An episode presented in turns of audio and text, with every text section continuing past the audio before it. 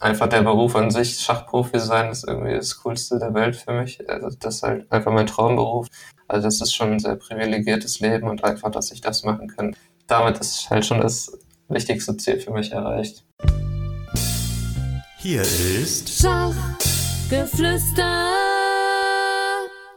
Herzlich willkommen zu einer neuen Podcast-Folge bei Schachgeflüster. Mein Name ist Benjamin Glock und ich werde die heutige Folge als Gastinterviewer moderieren.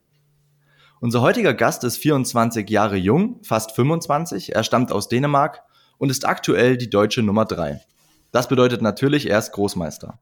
Als Teil der vom DSB geförderten Prinzengruppe reicht unser heutiger Interviewgast zum Nationalspiel heran und wird unsere Farben bei der Schacholympiade 2022 vertreten.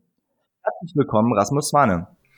Ja, hallo Benjamin, vielen Dank für die Einladung heute. Ich freue mich, dass du dabei bist und dass wir heute die erste gemeinsame Interviewfolge machen können. Ja, ich freue mich auch schon drauf. Das ist heute mein erster Podcast jemals. Ja, wobei du ja auch schon beim, ähm, beim Kadergespräch warst mit. Ähm, ja, äh, mit Sebastian Siebrecht. Das war ein langes Interview damals, ja. Ja, ja. Genau, ähm, ich würde direkt mal mit einem Fragenhagel starten. Fragenhagel bedeutet, ich werde dir jetzt ziemlich viele Fragen stellen und dich so ein bisschen löchern. Teilweise haben die Fragen ähm, Schachbezug, teilweise auch nicht. Und ich würde dich einfach bitten, möglichst äh, spontan und, und kurz zu antworten, einfach damit wir ein bisschen was über dich und deine Persönlichkeit erfahren. Bist du bereit? Okay, alles klar. Ich hoffe, ich krieg's hin. Keine Sorge, wird nicht, wird nicht zu persönlich, wird nicht zu intim. Los geht's. Snooze drücken oder gleich aufstehen? Äh, gleich aufstehen, wobei ich mir immer irgendwie zehn Wecker stelle aus irgendeinem Grund, aber ich wach dann bei den ersten auf, gehe dann so verschlafen auf. Also nicht gleich aufstehen, sondern gleich aufwachen und lange im Bett liegen. Ja. Und wenn du dir nur einen Wecker stellst, dann, dann verschläfst du? Nee, also ich wache irgendwie bei den ersten Weckern auf, aber stellen mir trotzdem viele, weil ich Angst habe, dass ich irgendwie verschlafe. Ist irgendwie komisch. Naja. Okay, dein Lieblingsessen? Mein Lieblingsessen, das habe ich bei der Kader-Show tatsächlich schon gesagt. Also es gibt so einen Thailänder, wo ich gerne hingehe mit der Familie. Äh, aber da waren wir jetzt schon eine Weile nicht und sonst, ja, also ich mag eigentlich das meiste essen. Also ich esse vegetarisch, aber sonst mag ich eigentlich fast alles, ja. Und was ist dein Lieblingsgericht beim Thailänder? Äh, das ist so ein Pad Thai, das ist so ein thailändisches Curry mit Tofu und ja, keine Ahnung, irgendwie dieses thailändische Restaurant ist einfach irgendwie super toll. Das, ja. Ah. Mama-Kind oder Papa-Kind? Äh, kann man jetzt nicht so sagen, keine Ahnung. Äh, Mama-Kind, wenn ich irgendwas auswählen muss, keine Ahnung. Ist eine heikle Frage, weil natürlich möglicherweise beide hinterher zuhören. ja, ja, also wenn, wenn ich was aussuchen muss. ist schon eine fiese Frage. Gut, die nächste wird vielleicht etwas weniger fies. Ähm, Eröffnungstraining oder Endspieltraining? Eröffnungstraining, einfach weil, weil man das, weil ich das heutzutage mehr mache. Also Endspieltraining habe ich halt so als aufkommender jugendlicher Spieler viel gemacht. Also so als ich zwölf war und so habe ich viel Endspiele gemacht und mit Carsten Müller später viel Endspiele trainiert und Endspiele hat man dann irgendwann die theoretischen Endspiele schon irgendwie alle mal, viele mal gesehen und Eröffnung gibt's halt immer was Neues wieder. Okay, Billard oder Kicker? Äh, Billard. Welcher Profisportler abseits des Schachs begeistert dich am meisten?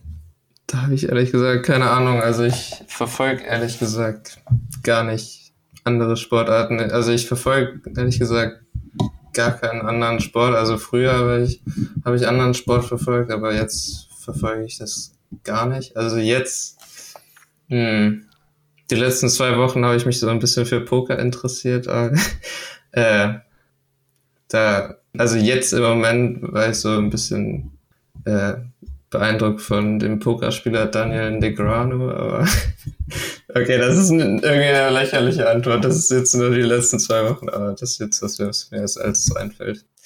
Naja. Ja.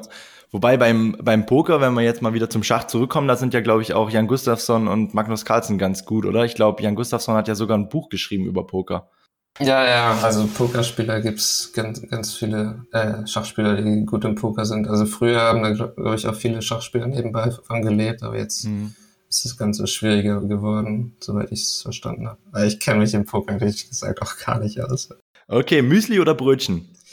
Äh, Müsli. Also die Familie Swane ist schon seit vielen, vielen Jahren morgens immer Müsli. Ja, ja aber dafür, darauf kommen wir gleich noch zu sprechen. Stichwort Kellogg's. Ja. Ähm, Tattoo oder Piercing?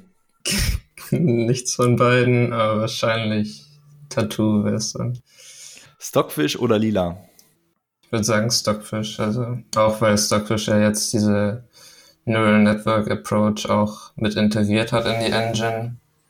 Und so, ja, ich glaube auch in ein paar Jahren wird Stockfish noch mehr dominieren, weil ich habe das so ein bisschen von ein paar Seiten aufgeschnappt, dass dieses Lila, dass das nicht unbedingt weiter stärker werden wird, aber Stockfish äh, wird halt weiter stärker werden, weil die halt beide Approaches äh, verbinden.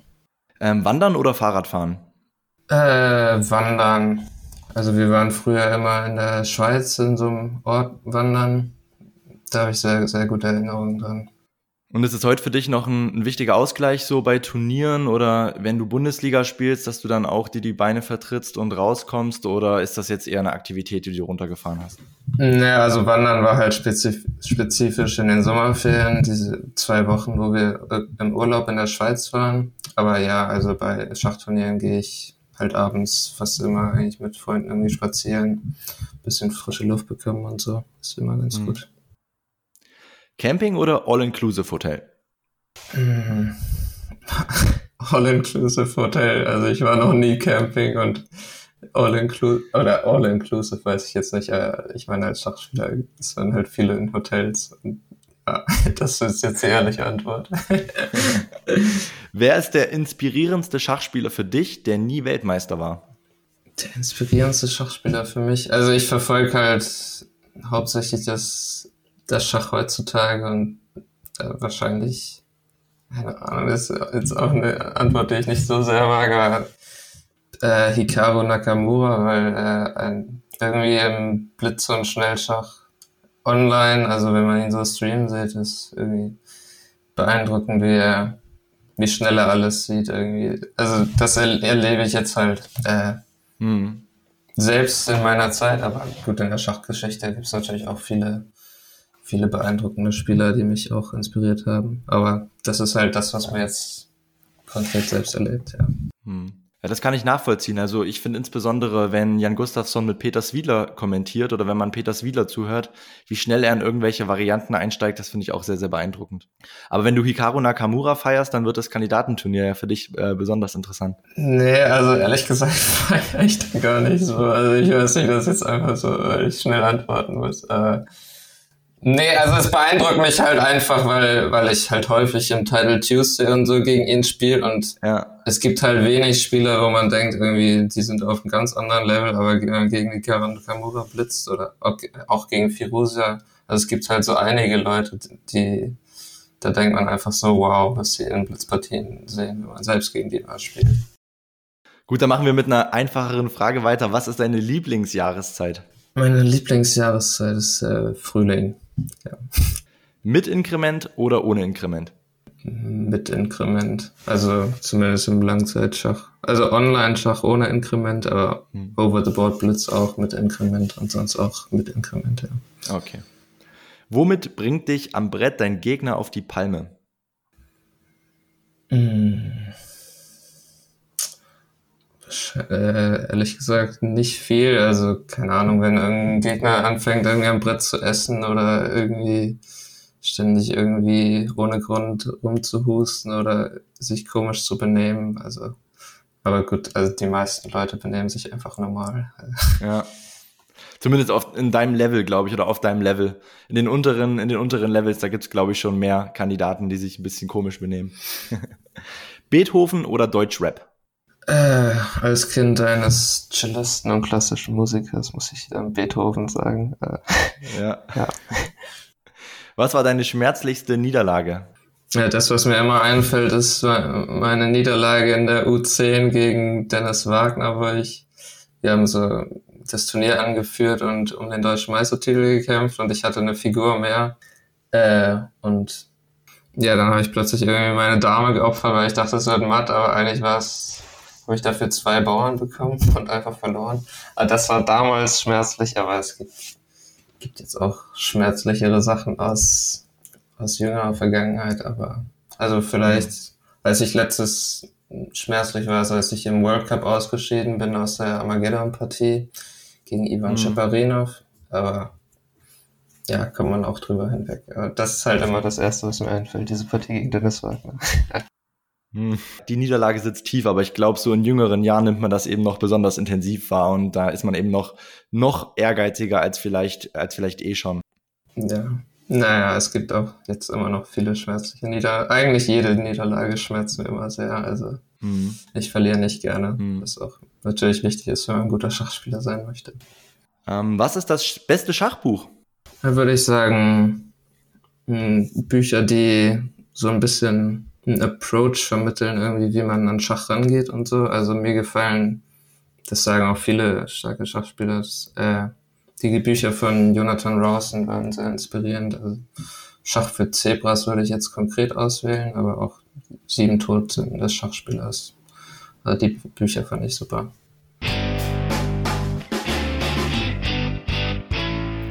Hallo liebe Zuhörer, hier ist Michael. Ich möchte eure Aufmerksamkeit gerne auf ein Online-Tool lenken, und zwar Aimchess. Aimchess ist Teil der Play Magnus Gruppe. Auf Aimchess könnt ihr eure Benutzernamen von Leadchess, chess.com und chess24 eingeben. Aimchess analysiert dann eure Online-Partien für euch. Zum Beispiel wird ausgewertet, mit welchen Eröffnungen ihr erfolgreich seid und wie gut euer Zeitmanagement ist. Dazu gibt es auch wertvolle Lernwerkzeuge. Imchess zeigt euch zum Beispiel Positionen, bei denen ihr in der jeweiligen Partie einen Fehler gemacht habt und lässt euch diese Stellung wiederholen. Außerdem erhaltet ihr sogar einen personalisierten Trainingsplan. Probiert das Ganze einfach kostenlos aus, die meisten Funktionen sind gratis. Und wenn ihr den vollen Funktionsumfang nutzen möchtet, dann nutzt gerne den Code SCHACH30, um einen Rabatt von 30% für den ersten Monat eures Premium-Kontos zu erhalten. Ihr unterstützt damit gleichzeitig diesen Podcast. Die Adresse lautet aimchest.com und der Gutscheincode lautet Schach30. Und jetzt zurück zur Podcast-Folge.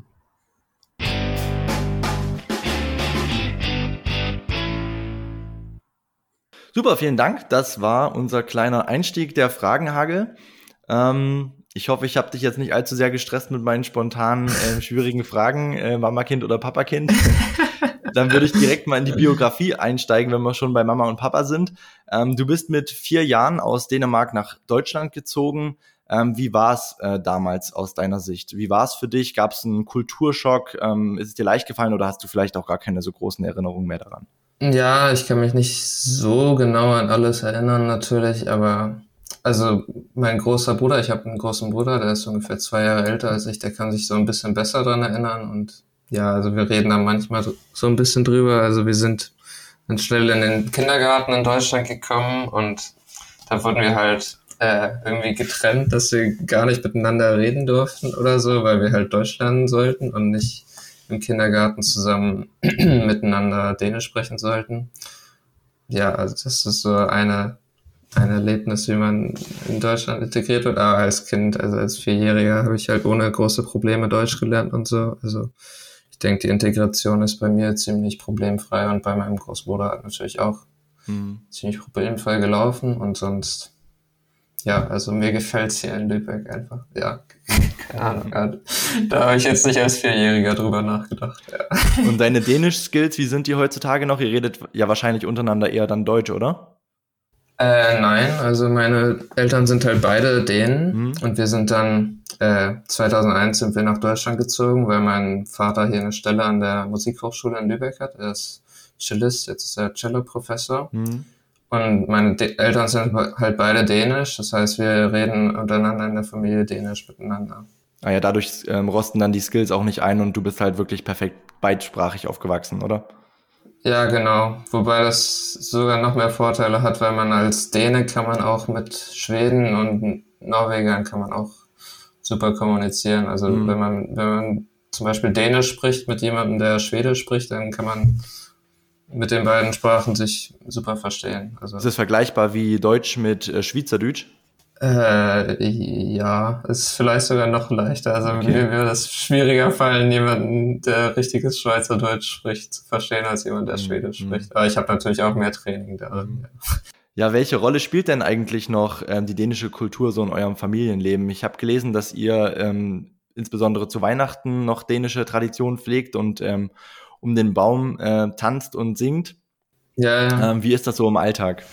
Ja, ja, klar. Also ich, ich nehme das jetzt nicht so bewusst wahr, aber wahrscheinlich so, wie wir Geburtstage feiern und, und Weihnachten und Silvester und so machen wir halt die dänischen Traditionen. Also, aber ich habe dann nie viel drüber nachgedacht, aber ich denke, wir, wir, machen schon auch in der Familie so typisch dänische Sachen, auch wenn es jetzt nicht so viele große typisch dänische im Vergleich zu typisch deutsche Sachen gibt.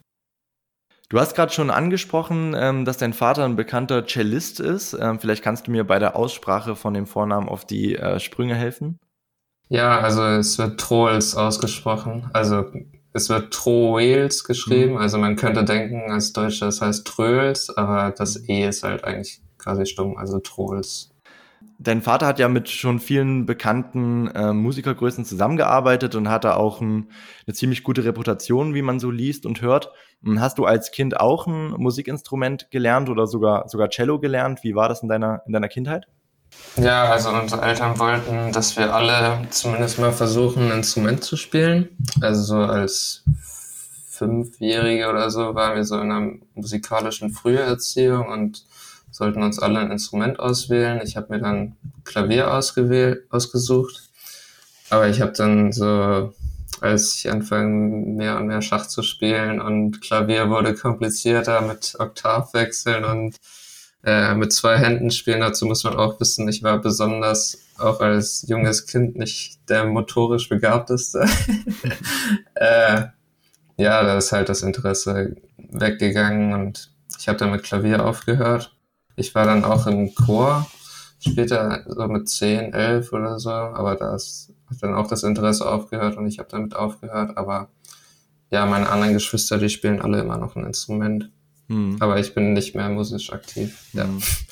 Also kannst deinen Vater verkraften, äh, wenn du nicht in seine Fußstapfen trittst, wenn deine Geschwister alle noch irgendwie musikalisch aktiv sind, oder?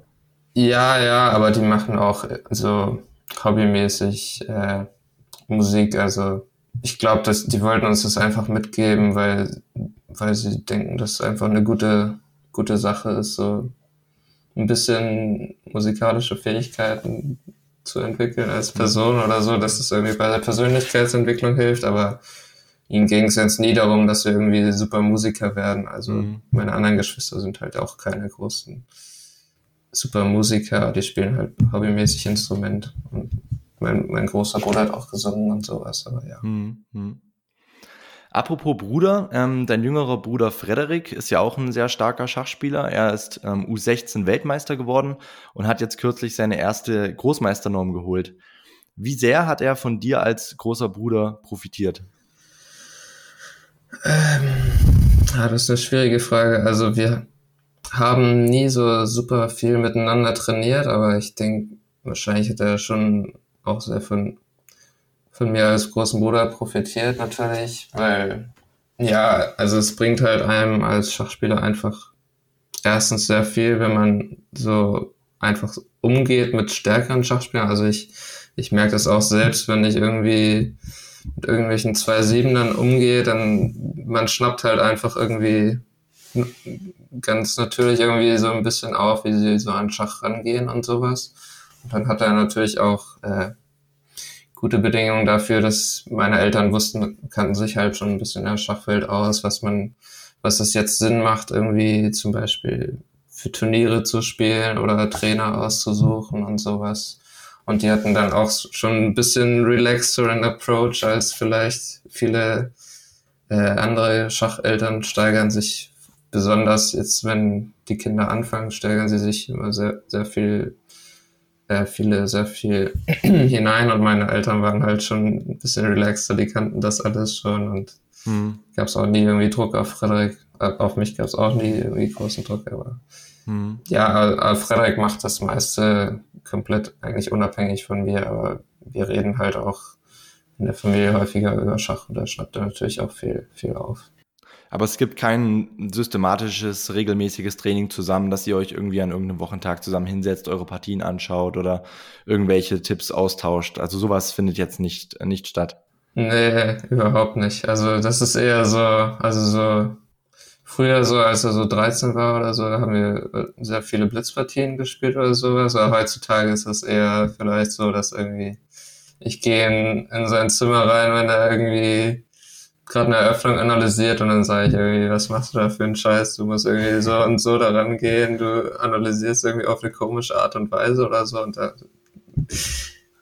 da lernt er vielleicht irgendwie ein bisschen so Approach, also das ist halt eher so brüderliches, äh, ja, wie Brüder halt so miteinander umgehen. Ja, oder gegenseitig doof machen. Ja, ja, genau, so in der Richtung ist das eher, ja. Was habt ihr, ihr beiden gemeinsam und was unterscheidet euch, insbesondere so was den Schachhunger und vielleicht so die Einstellung zum Schach angeht? Was würdet ihr, also was würdest du sagen, habt ihr gemeinsam und was unterscheidet euch? Ich würde sagen, wahrscheinlich sind wir vom Spielstil eher ähnlichere Spieler. Ich weiß nicht, ob das irgendwie einfach von unserem Umfeld irgendwie sich so entwickelt mhm. hat, dass, dass man sich so ein bisschen ähnlich entwickelt, aber ich würde sagen, ich spiele noch irgendwie technischeres und positionelleres Schach als Frederik. Frederik ist, äh, ja, Frederik ist irgendwie experimentierfreudiger und so, äh, ich weiß nicht, ist irgendwie eine schwierige Frage. Ja, ist vielleicht auch experimentierfreudiger, ist vielleicht auch dem Alter geschuldet, oder? Weil je älter man ja, wird, ja. desto mehr fährt man sich ja ein in dem, was man kennt und in dem, was sich in der Vergangenheit so als gut erwiesen hat. Und ähm, ist ja eigentlich auch normal, glaube ich, dass als jüngerer Spieler da noch mehr unterschiedliche ähm, Sachen ausprobiert. Ja. Ja, ich hatte es vorhin schon angesprochen, als es um Müsli und Brötchen ging, ähm, dass es ja eine Story von dir gibt. Ähm, ich sag nur Kelloggs Packung. Viele kennen die Story sicherlich schon, wie du zum Schach gekommen bist. Aber könntest du es trotzdem noch mal kurz ähm, den Zuhörern erklären, wie das damals war?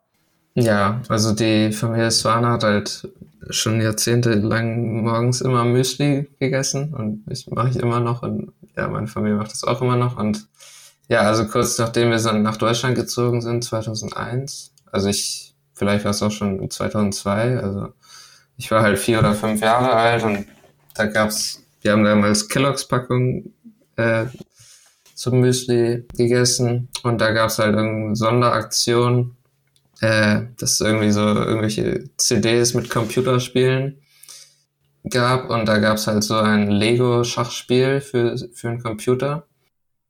Und ja, das habe ich dann immer, immer gezockt früher. Also das Spiel war halt so, dass es 100 verschiedene Levels gab. Also ich konnte mich halt so langsam hochspielen und das war halt so kinderfreundlich gestaltet. Also zum Beispiel haben irgendwie Piraten gegen Cowboys gespielt und die Schachfiguren waren halt verschiedene Cowboy-Figuren und sowas. Und jedes Mal, als eine Figur geschlagen wurde, gab es so kleine Videoanimationen, wie die sich bekämpft haben und sowas. Also dadurch fand ich es halt lustig. Also das Spiel an sich hat mich halt auch schon damals irgendwie fasziniert. Also ich war vielleicht irgendwie, keine Ahnung, ein bisschen introvertierteres und äh, Kind, das sich so für äh, ich habe mich auch für Mathe als kleines Kind irgendwie super begeistert und sowas. Also Schach hat mich halt irgendwie von Anfang an begeistert und ja, ich bin dann nicht direkt in den Verein gegangen, aber ich bin dann immer bei Schach geblieben. So mit dem Opa habe ich viel gespielt und ja, auch andere Computer-Schachspielgegner. Dann habe ich früh, später Fritz und Fertig und sowas gespielt und dann irgendwann haben wir jemanden aus der Schule, der im Schachverein war, haben wir eingeladen, äh, zu uns nach Hause zu kommen und wir haben dann zusammen Fritz und Fertig gespielt. Und da hat sich dann halt herausgestellt, dass, dass ich eigentlich schon vielleicht besser war als er und dann habe ich mich dann halt auch in den Schachverein getraut, weil ich realisiert habe, dass die sind vielleicht doch nicht so viel besser als ich, wie ich damals mhm. glaubte. Und ja, dann ich, hat sich herausgestellt, dass ich durch das ganze Training zu Hause schon eigentlich ganz gut war und dann hatte ich schnell äh, die ersten Erfolge auch im Jugendbereich. Mhm. Ähm, genau, seitdem äh, hat sich ziemlich viel getan. Heute bist du Nationalspieler. Ähm, wann war in der Entwicklung in deiner Kindheit oder Jugend so der Moment, wo ihr und wo du gemerkt hast, okay, da geht was. Also im Sinne von wirklich, ich kann wirklich ganz nach oben kommen und ich bin wirklich ein besonderes Talent. Gab es da so diesen Moment, wo du gesagt hast, ab da war es dann eigentlich klar, dass ich jetzt nicht nur irgendwie in Lübeck stark werde, sondern sozusagen auch deutschlandweit? Äh, einen spezifischen Moment gab es nicht. Das war einfach so ein natürlicher Prozess wahrscheinlich. Also ich, ich habe dann halt bei den deutschen Jugendmeisterschaften häufiger vorne mitgespielt. Mhm. Und ich bin dann äh, 2008 oder 2009 in die Prinzengruppe aufgenommen worden und wurde mit anderen Jugendspielern da gefördert. Und wir haben uns dann alle gegenseitig angepusht äh, und gut entwickelt. Und ich war halt eins der größten Jugendtalente in Deutschland, eigentlich meine ganze Jugendzeit. Und also ich bin dann halt so mit, mit 16, 17 sieht man halt seine Elo-Zahl und denkt sich, ja, vielleicht ist eine Karriere als Schachprofi möglich und so. Das, es gab jetzt keinen großen, besonderen Moment, wo ich das realisiert habe. Also in der Oberstufe habe ich halt schon drüber nachgedacht, dass ich vielleicht gerne Schachprofi sein möchte. Und ja, wenn man Schachprofi ist, hat man natürlich noch mehr Möglichkeiten, sich noch weiter nach vorne zu entwickeln, weil man halt einfach viel Zeit hat, sich mit Schach zu beschäftigen. Du hast gerade die ähm, Prinzengruppe angesprochen. Ihr habt ja damals ein Schachjahr ähm, bekommen mit vielen verschiedenen Trainings und Turnieren, die ihr gespielt habt. Neben dir noch Matthias Blübaum, Dennis Wagner und Alexander Donchenko, jetzt zumindest von den männlichen Prinzen. Wie würdest du den, ähm, den Einfluss bewerten auf dich und auf deine Karriere und auf deine Laufbahn? Hat dir das viel gebracht und wie würdest du das jetzt so im Nachhinein reflektieren? Ja, also im Nachhinein, das hat auf jeden Fall viel gebracht. Also also wir hatten halt so im Alter von 12 bis 15 haben wir viele Lehrgänge mit vielen verschiedenen EMs und GMs gehabt. Das waren jetzt Lehrgänge so von drei, vier Tagen, eine Woche oder so. Da lernt man jetzt vielleicht nicht das große Verändernde im ganzen Schachverständnis, aber man kriegt halt Inputs von vielen verschiedenen Seiten und nimmt halt ein paar Sachen mit für die Zukunft immer.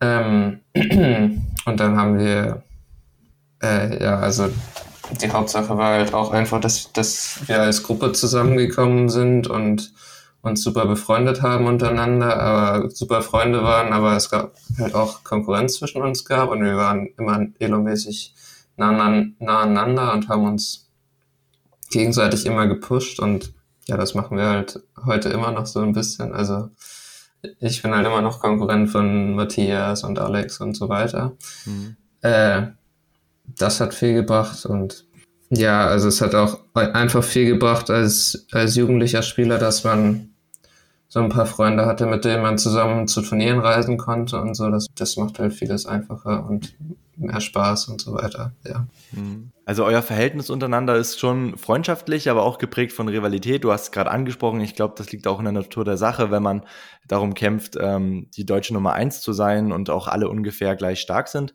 Also würdest du schon sagen, dass trotzdem der freundschaftliche Aspekt überwiegt oder ist es auch so ein kollegialer Abstand, den man dann irgendwann entwickelt? Nee, nee, also wir sind halt wirklich super Freunde. Also ich würde sagen, einige von denen sind meine besten Freunde. Äh, ja, also ich würde sagen, so als, ich weiß nicht, so als 16-, 17-Jähriger oder 15 hat man vielleicht sogar noch mehr Rivalität gehabt, einfach weil man als Person noch unreifer ist oder so. Da wollte man noch mehr irgendwie besser sein als sie, aber heutzutage ist es halt auch so, ich, ich freue mich halt auch, auch für die, wenn sie gut spielen und so, aber es gibt halt trotzdem natürlich die Rivalität. Erstens, weil man häufig, häufig gegeneinander spielt, wenn es jetzt irgendwie bei deutschen Meisterschaften ist oder bei verschiedenen Turnieren und so weiter, oder wenn es darum geht, äh, für die Nationalmannschaft nominiert zu werden und so, aber eigentlich, also ich meine, es ist ja gut für jeden Einzelnen von uns, wenn die anderen deutschen Spieler auch stärker werden. Also ja, hm. auch weil die Nationalmannschaft dann mehr erreichen kann und so weiter. Also ja.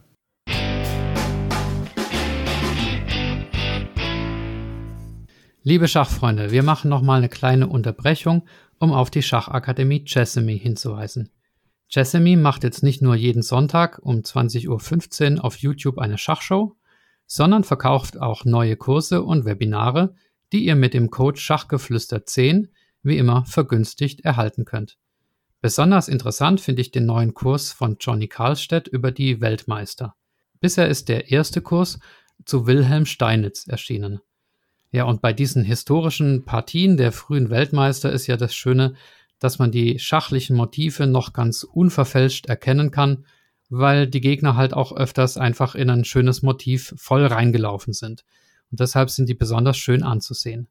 Ja, und deswegen hören wir jetzt nochmal Melanie und Nicolas Lubbe von Chessamy zu der Frage, wie das Ganze funktioniert und kehren danach zurück zur Podcast-Folge. Allen, die beim Hören jetzt selber Lust aufs Spielen bekommen haben und auf der Suche nach guten Trainingsmaterialien sind, denen wollen wir unsere Online-Schachakademie Chessemy ans Herz legen. Bei uns findet ihr Videokurse zu allen Phasen der Schachpartie für Neulinge bis zum Profi. Das Besondere bei uns, ihr bekommt den Kurs als Download zur Verfügung gestellt und könnt ihn, solange ihr möchtet, auf all euren Geräten auch parallel nutzen. Weil wir selber Schachspieler sind und uns das früher immer gewünscht haben, entfällt jetzt das Abtippen. Ihr bekommt die PGN-Datenbanken bei uns gratis dazu. Also schaut doch einfach mal bei chessemy.com vorbei. Wahrscheinlich ist da auch was für euch dabei. Und wenn dem so ist, dann könnt ihr direkt den Gutscheincode Schachgeflüster10 nutzen und damit 10% sparen und außerdem Michaels Podcast unterstützen. Wir freuen uns auf euren Besuch und wünschen euch jetzt erstmal ganz viel Spaß beim Weiterhören.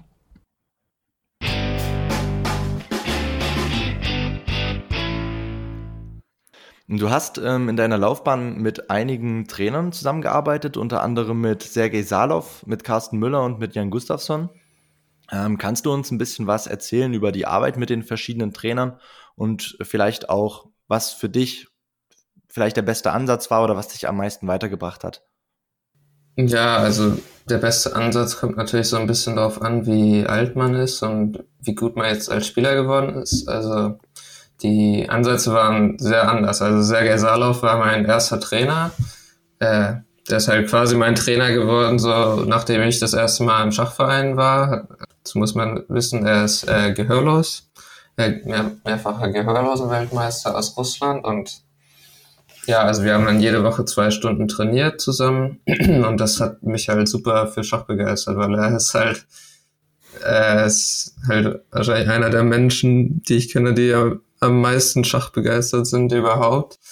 Und er hat mir immer beigebracht, äh, irgendwie, du musst schön spielen und du musst nicht gewinnen, du musst schön gewinnen. Und ja, er hatte einfach so eine Begeisterung beim Training immer. Und am Ende haben wir über Blitzschach gespielt und er hat sein Level angepasst an mein Level, so dass ich halt vielleicht so 60 Prozent der Punkte oder so gegen ihn holen konnte. Und ja, also das Training hat mich halt super begeistert für Schach.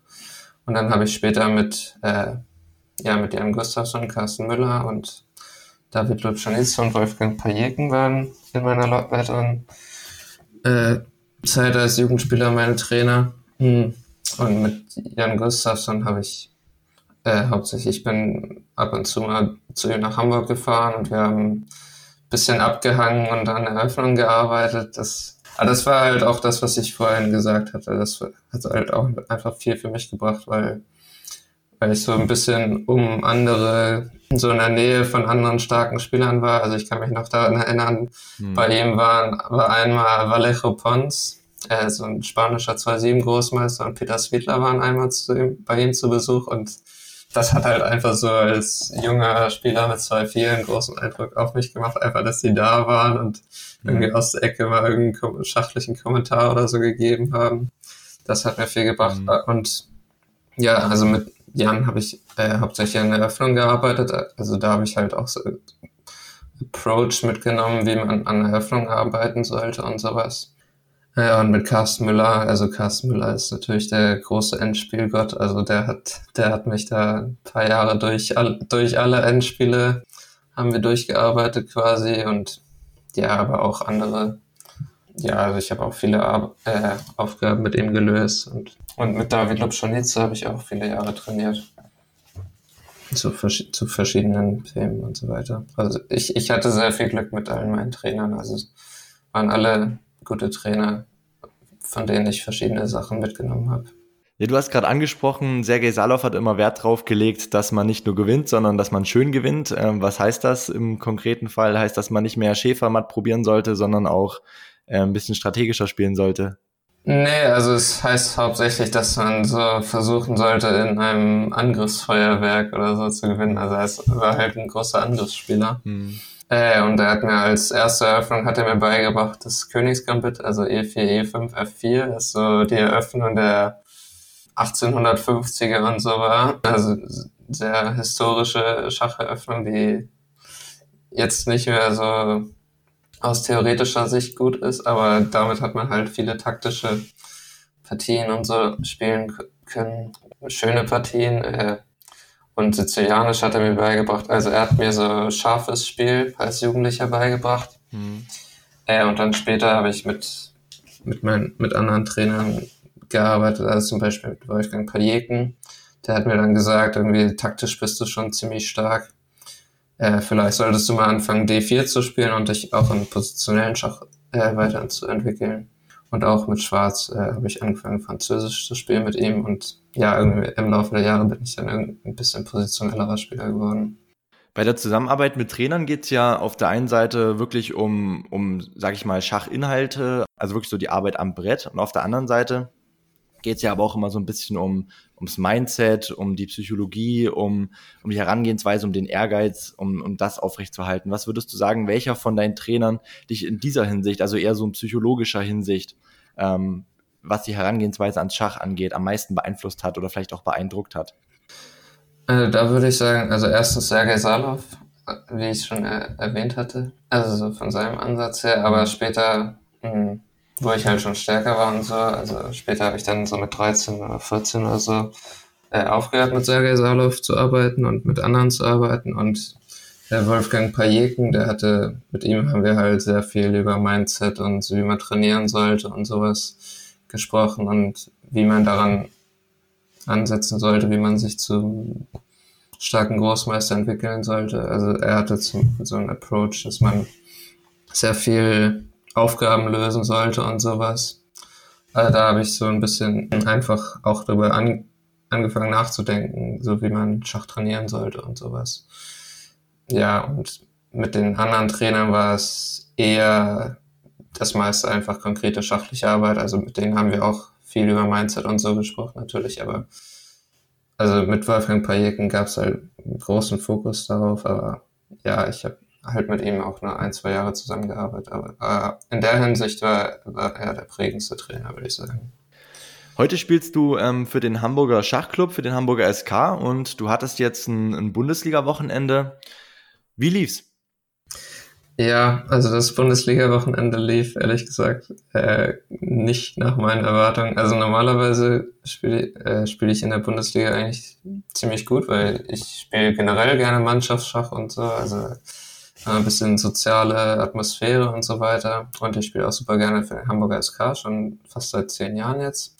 Aber dieses Wochenende lief halt einfach nicht gut. Also ich habe ähm, am Samstag habe ich mit Schwarz gegen Alexander Araschenko, das ist einer der stärksten Spieler aus der Ukraine, habe ich eigentlich problemlos ausgeglichen und stand eigentlich schon ein bisschen besser und eigentlich habe ich nicht viel Risiko gehabt, aber dann plötzlich habe ich einen unerklärlichen Zug gespielt, der überhaupt keinen Sinn gemacht hat in der Stellung und ich hatte dann schon wenig Zeit. Und dann plötzlich war meine Stellung halt nicht mehr risikolos, minimal besser, sondern in Gefahr und dann habe ich halt noch ein, zwei Fehler gemacht und dann war es halt schon direkt hoffnungslos. Und am Tag danach habe ich gegen Daniel Friedmann gespielt, der natürlich immer sehr, sehr solide spielt und gut vorbereitet ist und so. Und ja, ich habe dann leider nichts aus der Eröffnung herausholen können. Also ich musste natürlich auch verschiedene Eröffnungen vorbereiten, aber ja, irgendwie hat die Vorbereitung nicht so geklappt und ist leider ein schnelles Remis mhm. geworden. Also ja. Ja, die Saison ist ja jetzt zur Hälfte ungefähr rum. Ähm, ihr habt gegen Düsseldorf, Aachen und Tegel gewonnen. Dann habt ihr knapp gegen Berlin und Vierenheim verloren und dann gab es eine 1 zu 7 Klatsche gegen Solingen. Aktuell seid ihr ja ungefähr im Mittelfeld in der Bundesliga. Wie würdest du für die Mannschaft die Saison bisher bewerten und einordnen? Ja, also ich würde sagen, es läuft wahrscheinlich relativ wie zu erwarten. Also gegen Solingen hätten wir nicht unbedingt so hoch verlieren sollen, aber ja, also das, Vier das Wochenende gegen Vierenheim und Solingen war schon klar, dass es schwierig werden würde.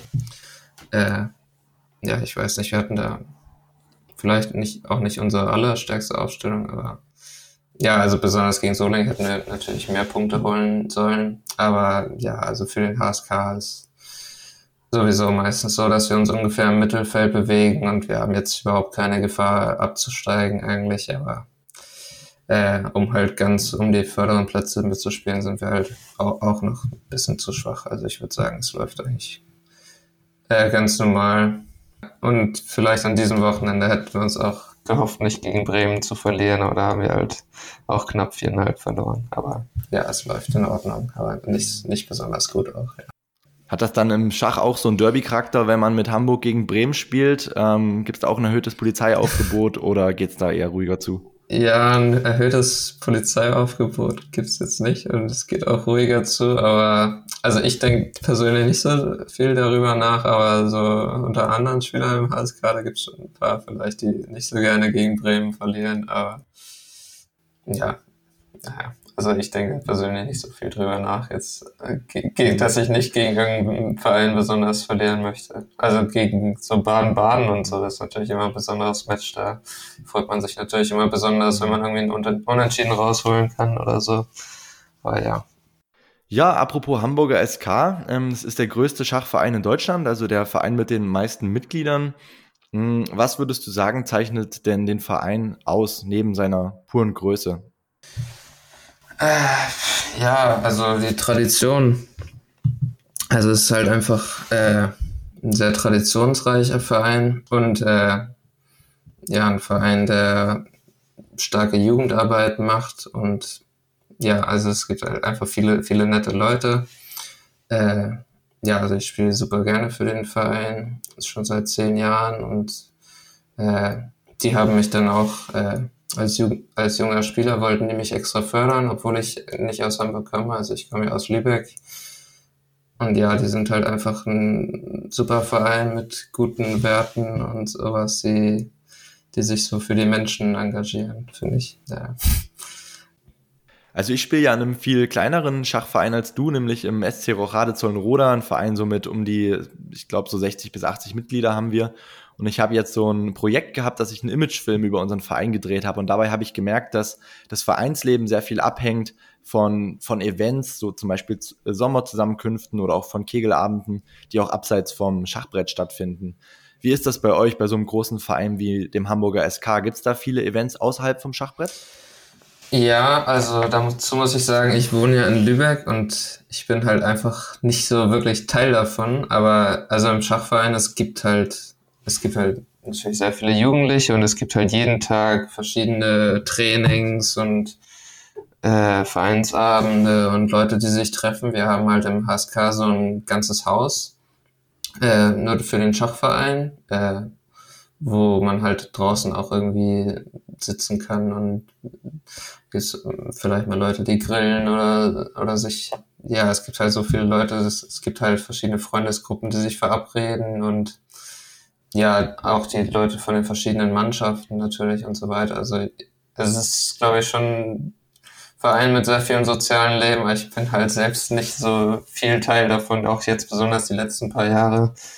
Äh, bin ich halt fast gar nicht im HSK. Früher war ich halt häufiger im HSK zum Beispiel, weil ich mit äh, Carsten Müller trainiert habe und wir haben das immer im HSK gemacht. Also da war ich noch ein bisschen mehr Teil vom Vereinsleben, aber ja, ich glaube, es gibt schon sehr aktives Vereinsleben im HSK. Ja. Wenn man sich deine Weißpartien ähm, anschaut, dann ist auffällig, dass du sehr variantenreich spielst. Also man findet sowohl Springer F3 als ersten Zug, als auch D4, E4 und C4. Ähm, wie wichtig ist es aus deiner Sicht, dass man auf Top-Niveau eben so flexibel ist und so viel verschiedene Öffnungen auch anbieten kann als Weißer? Ja, also ich denke, als Weißer ist das heutzutage halt schon sehr, sehr wichtig, weil also es gibt halt die Computer und die, also es ist halt theoretisch so, dass aus theoretischer Sicht das Schwarz einfach okay ist in fast allen großen Eröffnungen und man muss sich halt immer wieder was ausdenken, um den Gegner unter Druck zu setzen. Und wenn man als Weißer immer dasselbe spielt, dann ist es halt sehr, sehr einfach, sich mit Schwarz dagegen vorzubereiten und mit dem Computer zu sehen, wie man dagegen problemlos aus der Öffnung kommt. Und wenn man halt viele verschiedene Möglichkeiten zur Verfügung hat, dann kann man sich irgendwas auswählen, wo der Gegner sich jetzt letztens vorbereitet hat und versuchen da, da irgendwelche Probleme zu stellen. Also das ist halt der Hauptgrund, dass die Leute auf hohem Niveau mit Weiß, mit Weiß so viele verschiedene Öffnungen spielen und ich versuche das halt auch ein bisschen. Hm. Also trotz der verschiedenen Anfangszüge merkt man doch recht schnell, dass du eine Vorliebe für Katalanisch hast. Ähm, ich weiß nicht so besonders viel über Kap Katalanisch, aber es geht mit D4 los oder kann auch zu einem späteren Zeitpunkt folgen und man fianchettiert den Königsläufer auf G2. Ähm, soweit ich weiß, kann es recht schnell recht scharf werden, wenn Schwarz möchte. Es kann aber auch ähm, ruhig und positionell sein. Was macht die Eröffnung aus deiner Sicht so attraktiv? Ja, also hauptsächlich ist Katalanisch so ein bisschen so, dass, also ich finde, es ist sehr, ziemlich selten scharf. Also natürlich, wenn Schwarz den Bauern auf C4 rausnimmt und versucht, den, sich in den zu klammern, kann es scharf werden, aber es ist halt so, dass die Computer und die Eröffnungstheorie heutzutage sagen, dass das eher so ein bisschen dubios ist, das zu machen. Äh, und ja, in den Hauptvarianten ist es halt häufig so, dass man hat halt diesen starken katalanischen Läufer auf G2 und hat so ein bisschen positionellen Druck. Langfristig steht man in Endspielen besser und hat halt solides, sicheres Spiel. Der König ist auch super sicher und ja, also ich spiele halt gerne sicheres und positionelles Schach mit langfristigen Vorteil, wenn man das bekommen kann und ja, deshalb spiele ich die, die Eröffnung eigentlich ganz gerne. Wenn man auf deine schachliche Entwicklung schaut, dann ähm, muss man sagen, ich habe ein glückliches Händchen bewiesen bei der ähm, Findung des Zeitpunktes mit dem Interview mit dir. Und zwar bist du gerade auf dem Höhepunkt ähm, deiner Leistung. Ich spreche also mit dem stärksten Rasmus Warner aller Zeiten. Du stehst bei 2651 Elo. Woran liegt es aus deiner Sicht, dass du gerade so gut in Form bist? Ja, wobei ich bin jetzt nicht der höchstgeratete mehr nach Live-Elo, weil das Bundesliga-Wochenende so schlecht lief. Also kurz davor war ich bei 2,656 live, aber jetzt wieder 2,651. Ja, also ich würde sagen, also es gab halt die Anfangszeit in der Pandemie, wo ich nicht viele Turniere gespielt habe. Aber ich habe da halt trotzdem viel an Schach gearbeitet und halt die, ich, ich denke, ich habe mich da halt auch verbessert in der Zeit. Äh, und ja, das sieht man jetzt vielleicht eher in den letzten Turnieren, dass ich mich halt stetig noch ein bisschen nach vorne entwickelt habe. Es war halt so, ich bin halt irgendwann, vielleicht, ich weiß nicht genau, irgendwie 2018 das erste Mal irgendwie so auf 2,615 gekommen. Aber ja, ich habe dann die ganze Elo schnell verloren und musste mich dann wieder hochkämpfen. Und so das zweite Mal, als ich bei 2,615 war, war ich halt vielleicht ein stärkerer Spieler mit 2,615 äh, der sich dann weiter nach vorne entwickeln konnte. Und das erste Mal musste ich vielleicht nicht mehr auf dem Niveau stabilisieren. Ja, und jetzt gibt's halt den nächsten kleinen Schritt nach vorne zu 2,650. Und ja, also ich denke, das ist halt im Moment wahrscheinlich ungefähr mein Niveau. Ja, und ja, es liegt halt einfach daran, dass ich weiter an meinem Schach arbeite und äh, mehr Sachen über Schach lerne. Äh, und einfach besser werde mit, mit der Zeit, wenn man an Schach arbeitet, dann wird man halt ein besserer Spieler. Also, ja, aber natürlich wird das die Luft immer dünner und dünner. Also die, die Leute, die da so 50 Elo mehr haben, das sind halt schon sehr krasse Leute. Also um die zu überholen, das wird nochmal eine sehr, sehr schwierige Nummer. Ja. Ja, aber nichtsdestotrotz, ähm, du hast jetzt den Sprung in die Top 100 der Welt äh, jüngst geschafft und stehst aktuell auf Platz 98 in der Weltrangliste. Ähm, hast du denn ein festes Ziel, wo die Reise hingehen soll? Also du sagtest gerade, du möchtest dich jetzt erstmal auf 2,650 stabilisieren. Ähm, was wäre dann aus deiner Sicht der nächste sinnvolle Schritt, wenn dir das gelungen ist? Ja, also ich habe jetzt generell so die letzten Jahre nicht die großen festen Ziele, worauf ich hinarbeite, aber so lose in meinem Gehirn. Also ich denke schon, dass ich das Zeug habe, mal vielleicht die 2,7 zu, zu überschreiten, aber ich habe jetzt realistisch eingeschätzt nicht das Zeug, mal Weltmeister zu werden oder so. Äh, oder an die Top 10 einzusteigen. Aber ja, also es wäre cool, mal über 2,7 zu kommen oder sich sogar über dem, auf dem Niveau zu stabilisieren. Und sonst meine Ziele sind, es wäre halt cool, mal irgendwelche großen Turniere zu gewinnen. Also zum Beispiel sowas wie Matthias Blübaum letztens geschafft hat, Europameister zu werden oder so. Das wäre super cool. Oder irgendwelche Einladungsturniere zu gewinnen. Oder halt im WM-Zyklus mal weit zu kommen. Zum Beispiel so wie Vincent Keimer sich für einen Grand Prix zu qualifizieren und sowas mitzuspielen. Also das finde ich super cool. Aber sonst das Wichtigste ist einfach für mich, äh, dass äh, für mich ist einfach der Beruf an sich, Schachprofi sein, ist irgendwie das Coolste der Welt für mich. Also das ist halt einfach mein Traumberuf, dass ich das machen kann, ist ein super Privileg mein eigener Boss sein kann und zu Hause jetzt, wenn ich gerade kein Turnier spiele, nicht um 9 Uhr zu, zur Arbeit gehen zu müssen und wenn ich mal sage, ich habe jetzt heute mal gar keine Lust zu arbeiten, einfach mal gar nichts machen kann und sowas. Also das ist schon ein sehr privilegiertes Leben und einfach, dass ich das machen kann, ist halt, damit ist halt schon das wichtigste Ziel für mich erreicht. Und ja, ich hauptsächlich geht es einfach darum, dass ich das weitermachen kann. Ja. Ich würde gleich nochmal auf das Thema Schachprofi zurückkommen. Vorher aber noch ähm, eine Frage zur Spielstärke. Also du bist ja jetzt auf einem Spielniveau, wo du gegen jeden Spieler der Welt eigentlich an einem guten Tag zumindest Remis spielen kannst oder auch gewinnen kannst. Ähm, dennoch sind die ganz großen Fische, also die 2-8er, denke ich noch mal ein Level stärker. Was würdest du sagen, was dich noch von, von diesen Spielern trennt? Geht es da eher wirklich um Eröffnungswissen, um Mittelspielstrategien oder was sind so Punkte, wo du sagst, ja, da ist so ein 2-8er schon noch mal ähm, eine, eine deutliche Nummer weiter als ich? Ja, es kommt vielleicht auch auf den konkreten 2-8er immer an, aber also generell sind sie halt überall besser. Also ich meine, wenn ich online gegen, gegen Leute wie Dimitri Andreikin oder Hikaru Nakamura oder Magnus Carlsen oder so spiele, also ab und zu komme ich sogar gegen Magnus Carlsen oder Nakamura oder so, äh, da merkt man halt, dass sie halt irgendwie alles schneller begreifen und schneller sehen und irgendwie besser verstehen. Hm. Äh, aber sonst im klassischen Schach ist halt eine große Sache auch das Eröffnungswissen. Also da haben die einfach mehr gearbeitet und sind viele Leute sind auch länger dabei. Also da können die mehr Probleme in der Eröffnung stellen als ich vielleicht.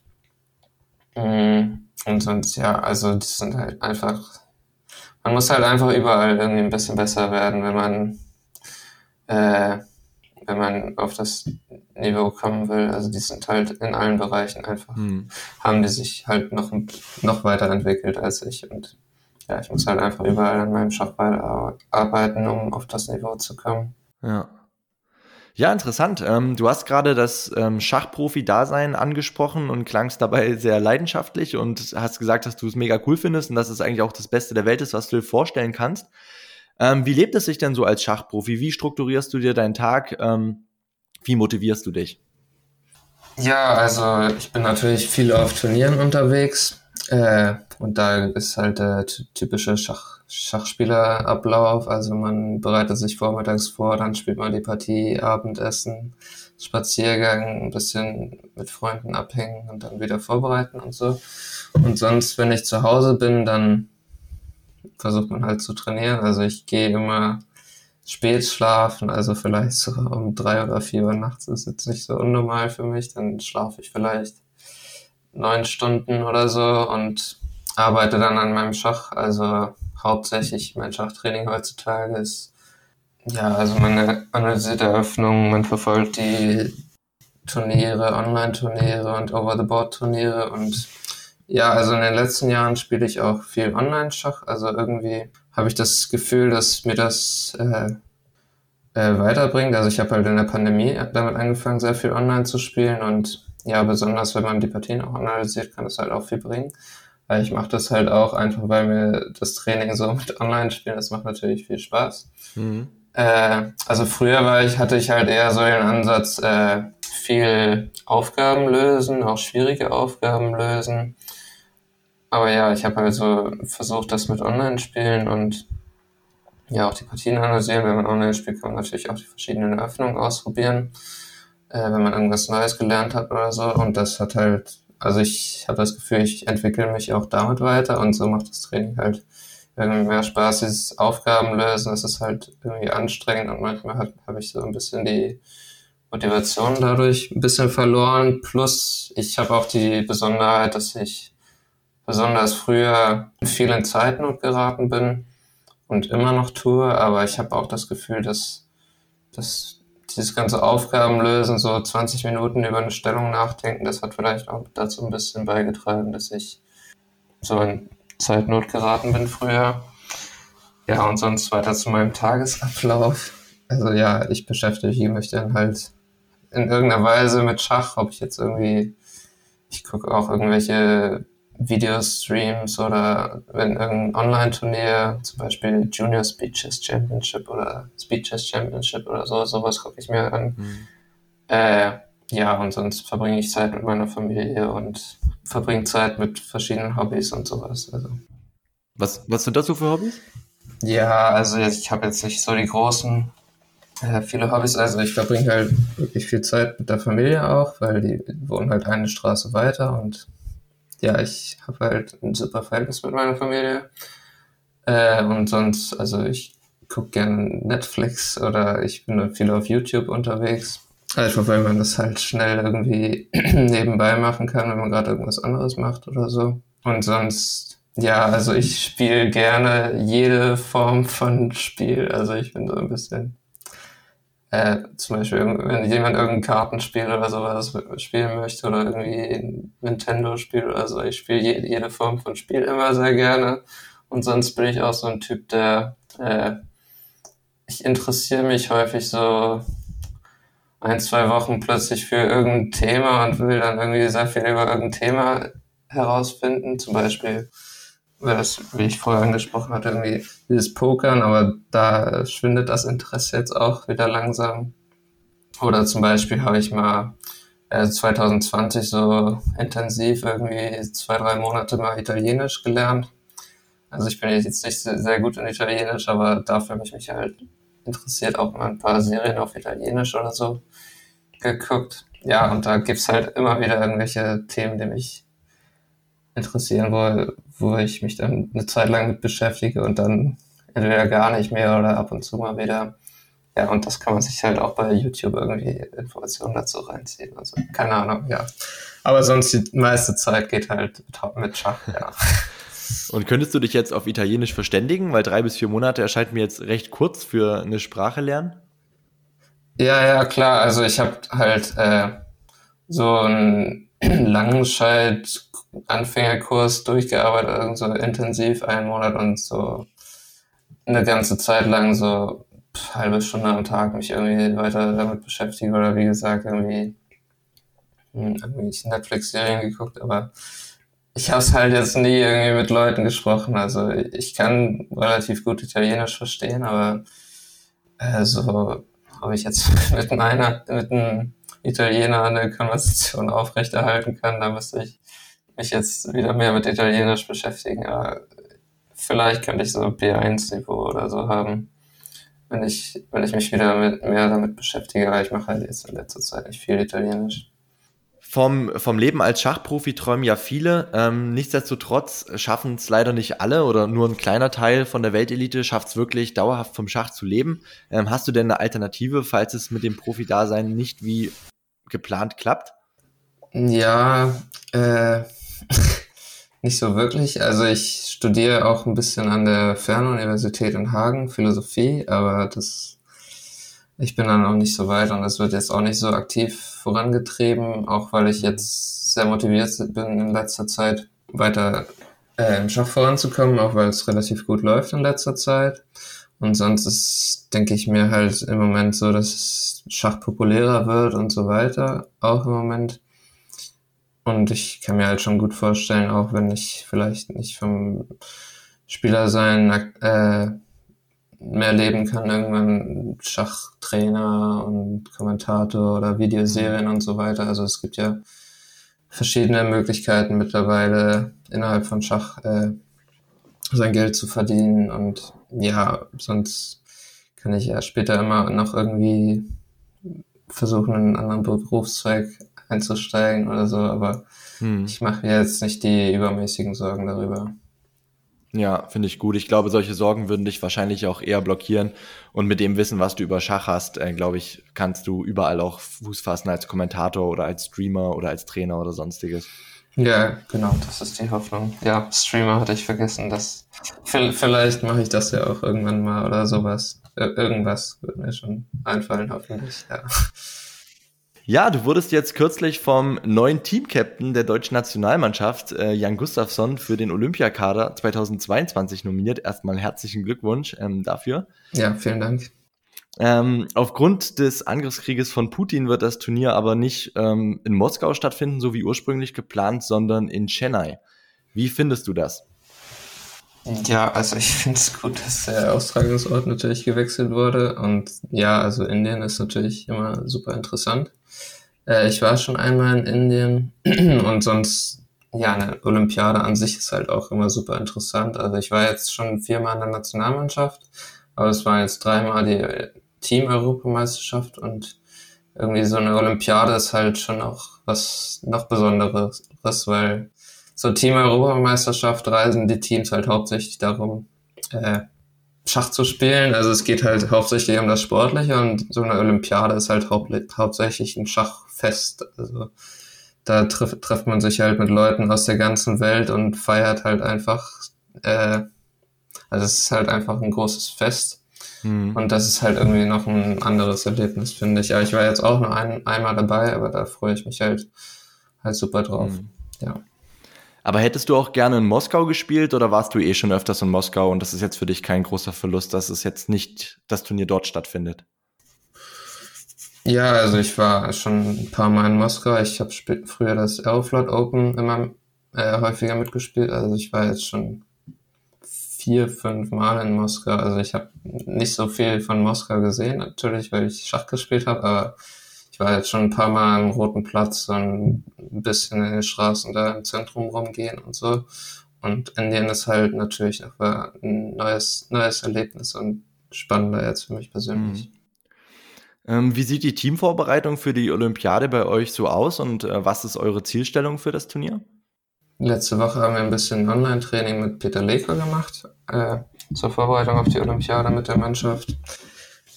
Ja, also sonst wird es so aussehen, dass viele von uns direkt vor der Olympiade, vor der Olympiade Turniere spielen. Äh, und zwar Dimitri Kollas und Matthias Blühum und ich spielen das Rundenturnier in Dortmund, was so ein paar Tage vorher endet. Und äh, Vincent Keimer spielt vorher das, Turn das Turnier in Biel. Das heißt, wir werden dann direkt weiterreisen.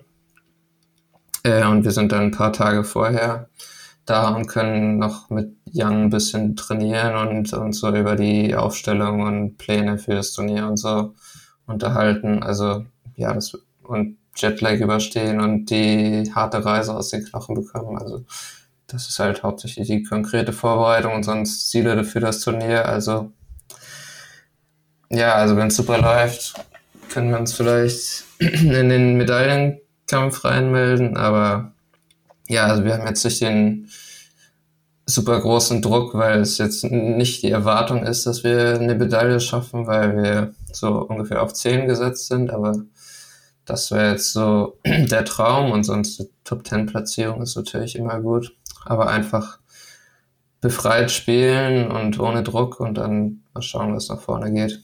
Hm.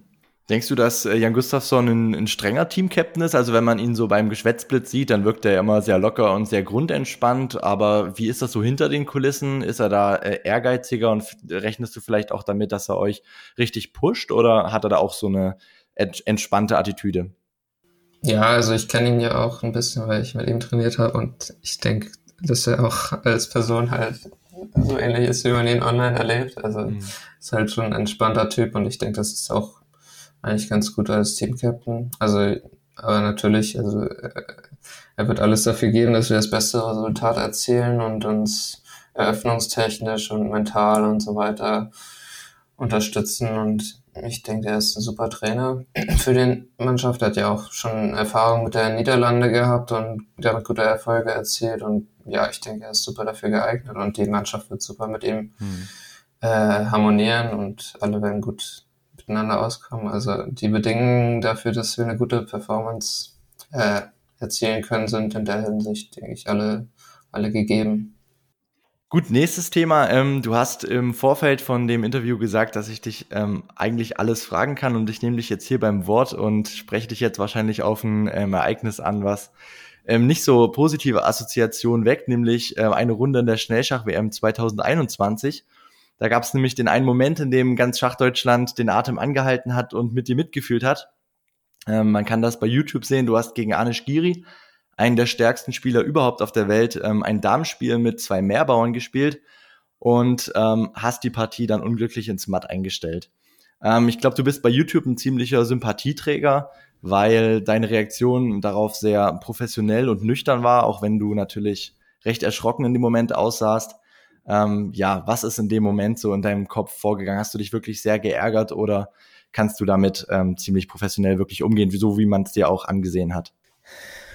Ja, ich konnte schon professionell damit umgehen, aber es tat halt, es tat halt schon weh, mhm. so matt einzustellen. Ich dachte halt, die Partie wäre sicher gewonnen. Man muss dazu auch einordnen, dass ich dachte eigentlich davor hatten wir eigentlich eine Stellung, ich dachte, es wäre tot Remis und wir machen einen 50 Remis, aber dann hat er es irgendwie ein paar komische Fehler gemacht und plötzlich hatten wir so ein Damen-Spiel, was auch einfach Remis ist und dann hat er nochmal schlecht gespielt und ich habe plötzlich zwei Bauern mehr und dann dachte ich, gewinne ich natürlich.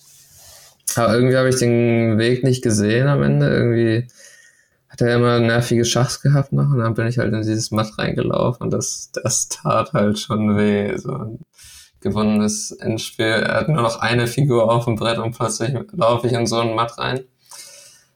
Äh, ja, man muss, natürlich, äh, man muss natürlich Gentleman-like weiter äh, dem Gegner die Hand geben und so. Also. Aber ich bin auch so ein Typ, ich werde nicht sauer nach Niederlage, ich werde halt einfach irgendwie ein bisschen traurig und enttäuscht. Und ja, die Partie danach war, ich war halt schon irgendwie ja, ein bisschen down und aber die Partie danach hatte ich dann halt Glück, dass mein Gegner wollte irgendwie mit weißer Remis. Und dann war halt die letzte Partie des Tages überstanden. Also ich habe den Tag professionell mit einem Remis ausklingen lassen. Und ja, ich war jetzt nicht so irgendwie down den Rest des Tages. Ich meine, das Turnier geht weiter mhm. und pass passiert halt mal sowas. Und ja, den Rest des Turniers habe ich dann normal weitergespielt. Also war nicht so, dass ich psychisch, psychisch zusammengebrochen bin. Oder ja, ja. Also, passiert halt mal, dass man blöd irgendwie verliert. Ja, äh, Anish Giri hat ja dann in dem Moment, ähm, als er den matt einleitenden Zug gespielt hat, dann ziemlich auf die Uhr draufgehauen. Das fand ich im ersten Moment zwar ein bisschen unsympathisch, aber wenn man drüber nachdenkt, dann ist es wahrscheinlich einfach die Erleichterung, die, die dann von ihm sozusagen abgefallen ist oder beziehungsweise die Anspannung, die abgefallen ist und er war dann sehr erleichtert. Hast du das als ein bisschen als unsportlich empfunden, dass er dann so in dem für dich bitteren Moment so auf die Uhr draufgehauen hat? Ja, ich habe das schon wahrgenommen und ich fand es im Moment irgendwie ein bisschen komisch. Ich meine, es ist völlig verständlich. Ich meine, wenn man, wenn man plötzlich so eine Partie plötzlich noch verliert, dann ist schon normal, dass man so ein bisschen Emotionen zeigt und das nicht unterdrücken kann. Mhm. Also habe ich ihm jetzt überhaupt nicht übel genommen. Ja. Okay, du hast es ja schon angesprochen, in den nächsten Runden hast du dich dann äh, stabilisiert und die nächsten paar Runden ähm, dann remisiert. Hast du vielleicht, ich meine, jeder kennt das ja auf, auf jedem Level, dass man Partien bitte einstellt. Hast du da irgendwelche allgemeinen Tipps im Umgang mit solchen Niederlagen, dass man eben nicht in so ein ja, Abwärtsstrudel dann reingerät und dann eine Partie nach der anderen einstellt und sich dann zu sehr Gedanken macht. Also du bist ja Profi, hast du da irgendwelche Tipps im Umgang mit solchen Momenten? Äh, ich bin wahrscheinlich auch nicht der Beste. Also ich ärgere mich halt schon sehr darüber, wenn jede Partie, die ich verliere, also jetzt im Schnellschach und Blitz nicht ebenso sehr, also besonders im Blitz habe ich halt so viel Erfahrung damit, man verliert halt einfach und im Blitzen ist halt eine der wichtigsten Qualitäten, um gut zu blitzen, dass man es halt direkt abschütteln kann.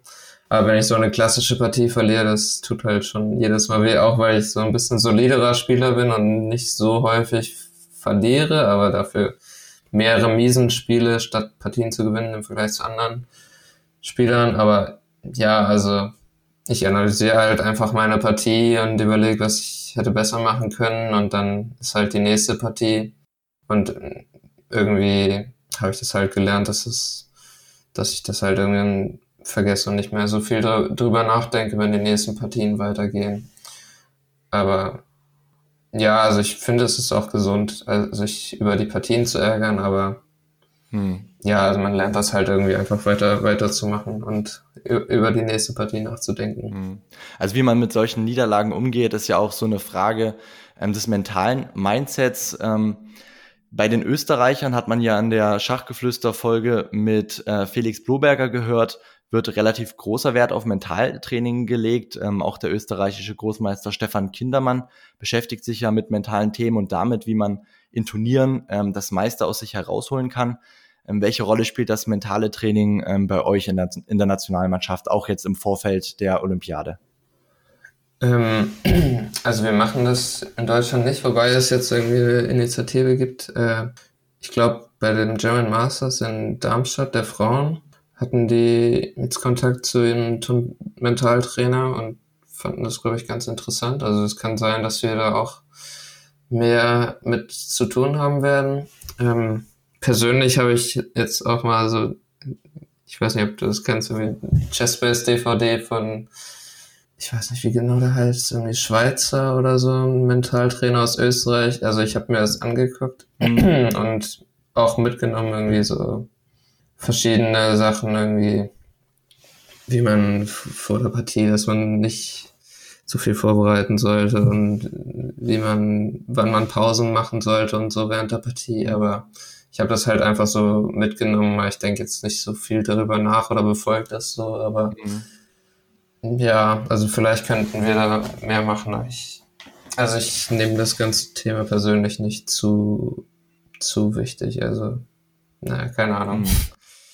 Ja, ist ganz interessant, dass du es ansprichst mit der Chessbase DVD, weil ähm, dieses Beispiel jetzt mit Stefan Kindermann, das habe ich auch von der Chessbase DVD, die ich mir geholt habe. Ich will jetzt zwar keine Werbung machen, aber ich fand die ganz gut. Die hieß ähm, der Königsplan zum Turniererfolg, wo es einerseits natürlich auch um Stellungen und so weiter geht, aber eben auch so mit verschiedenen Phasen im Turnier und auch so mentalen Themen damit ähm, eingebaut. Also das ist eine Inspiration, finde ich, die, ähm, die ganz gut ist, wenn man im Vorfeld von einem Turnier einfach das Beste herausholen will.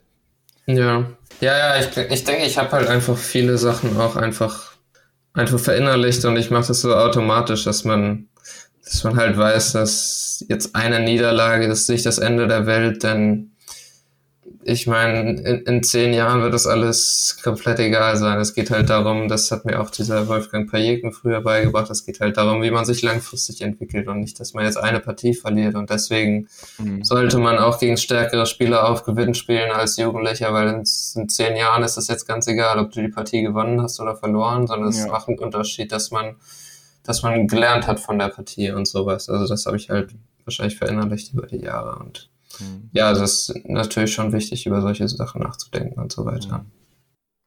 Apropos Turniere, wenn wir gerade über Turniere sprechen, ähm, gibt es irgendwelche Schachopen im Deutsch, in Deutschland oder auch im Ausland, die du besonders empfehlen kannst? Vielleicht auch so vom, ähm, von den Spielbedingungen her und auch vom Programm um das Schach drumherum?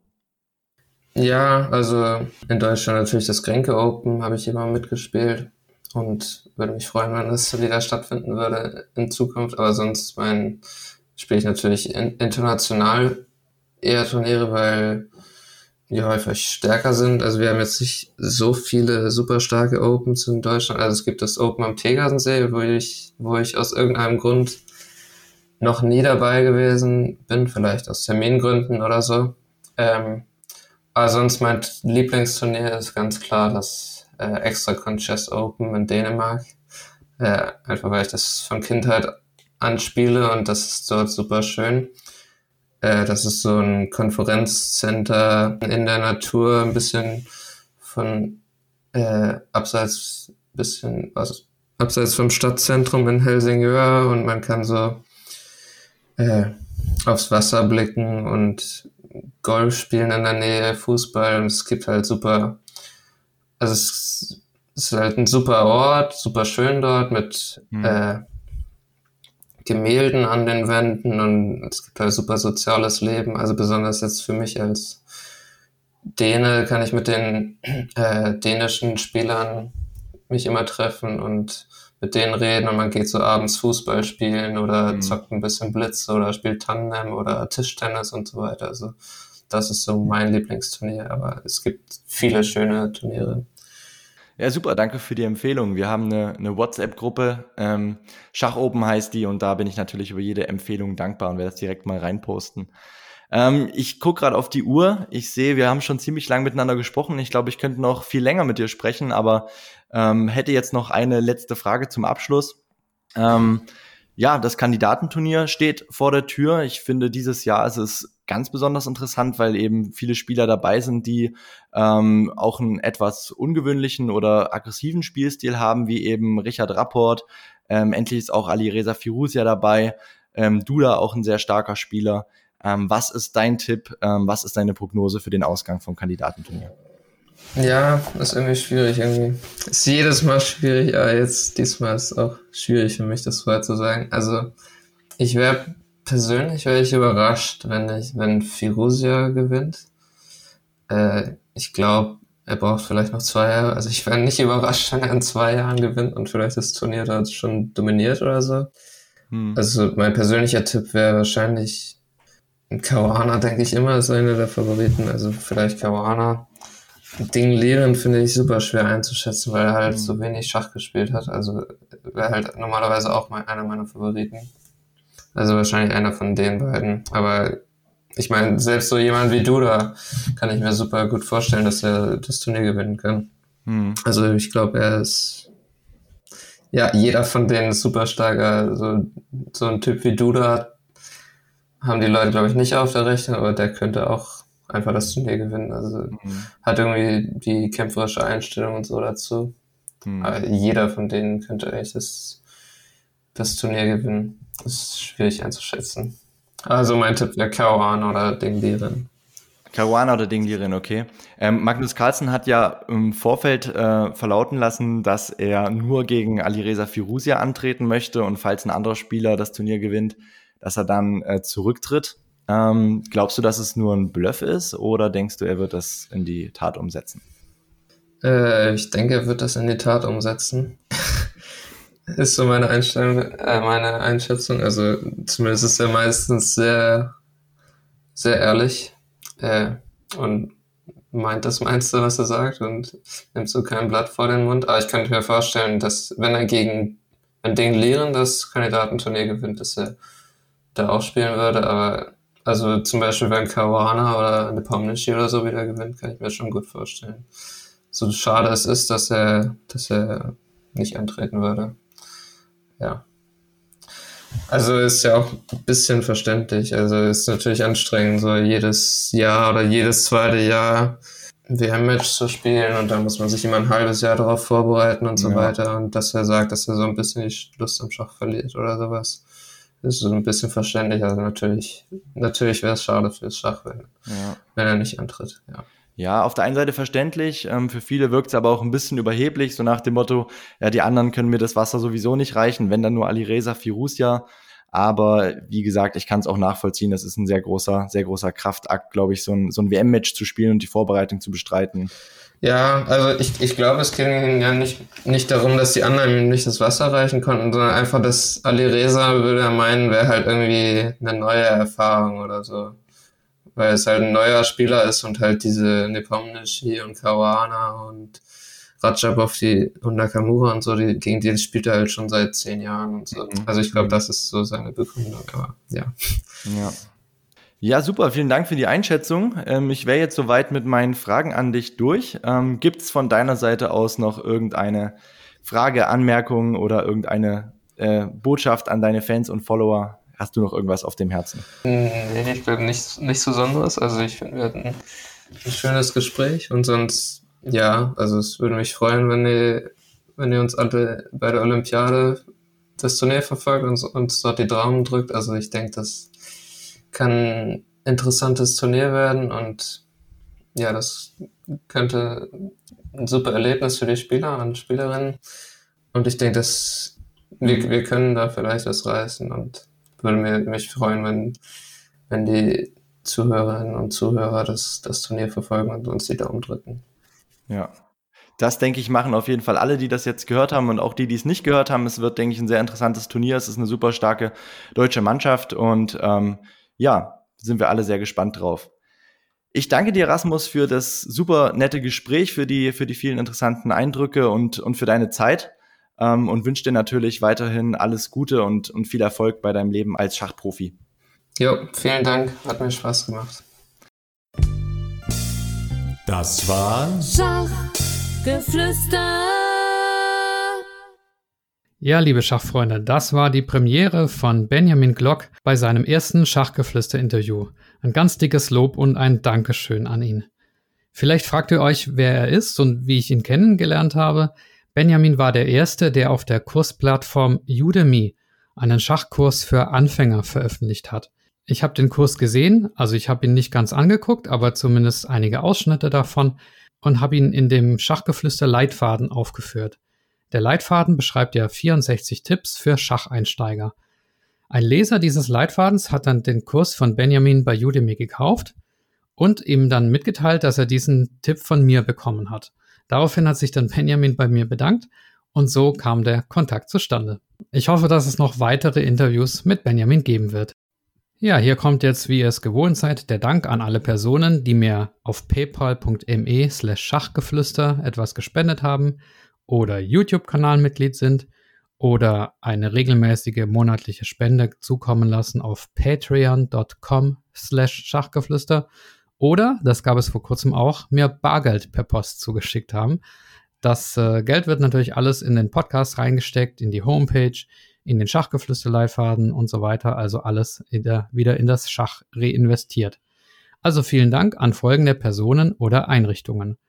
Andreas Virox, Armin Züger, Dr. Benjamin Steinhilber, Dieter Riegler, Frank Rothmann, Friedhelm Küch, Güven Mannay habe ich jetzt gelernt, äh, spricht man ihn aus, vom interkulturellen Schachverein Satranj Club 2000, Hans aus Berlin, Dr. Joachim Meyer-Brix, Manuel Rüther, Marc Hofmann, Markus Schirmbeck, Oliver Bremer, der mysteriöse Peter, der Bargeld Peter und noch ein Peter, nämlich Peter Hug von DSSP, die Schulschachprofis, die Internetseite schachtraining.de, Sven Ossenberg und Tim Bialuszewski. Viele Grüße und bis zur nächsten Folge, euer Michael.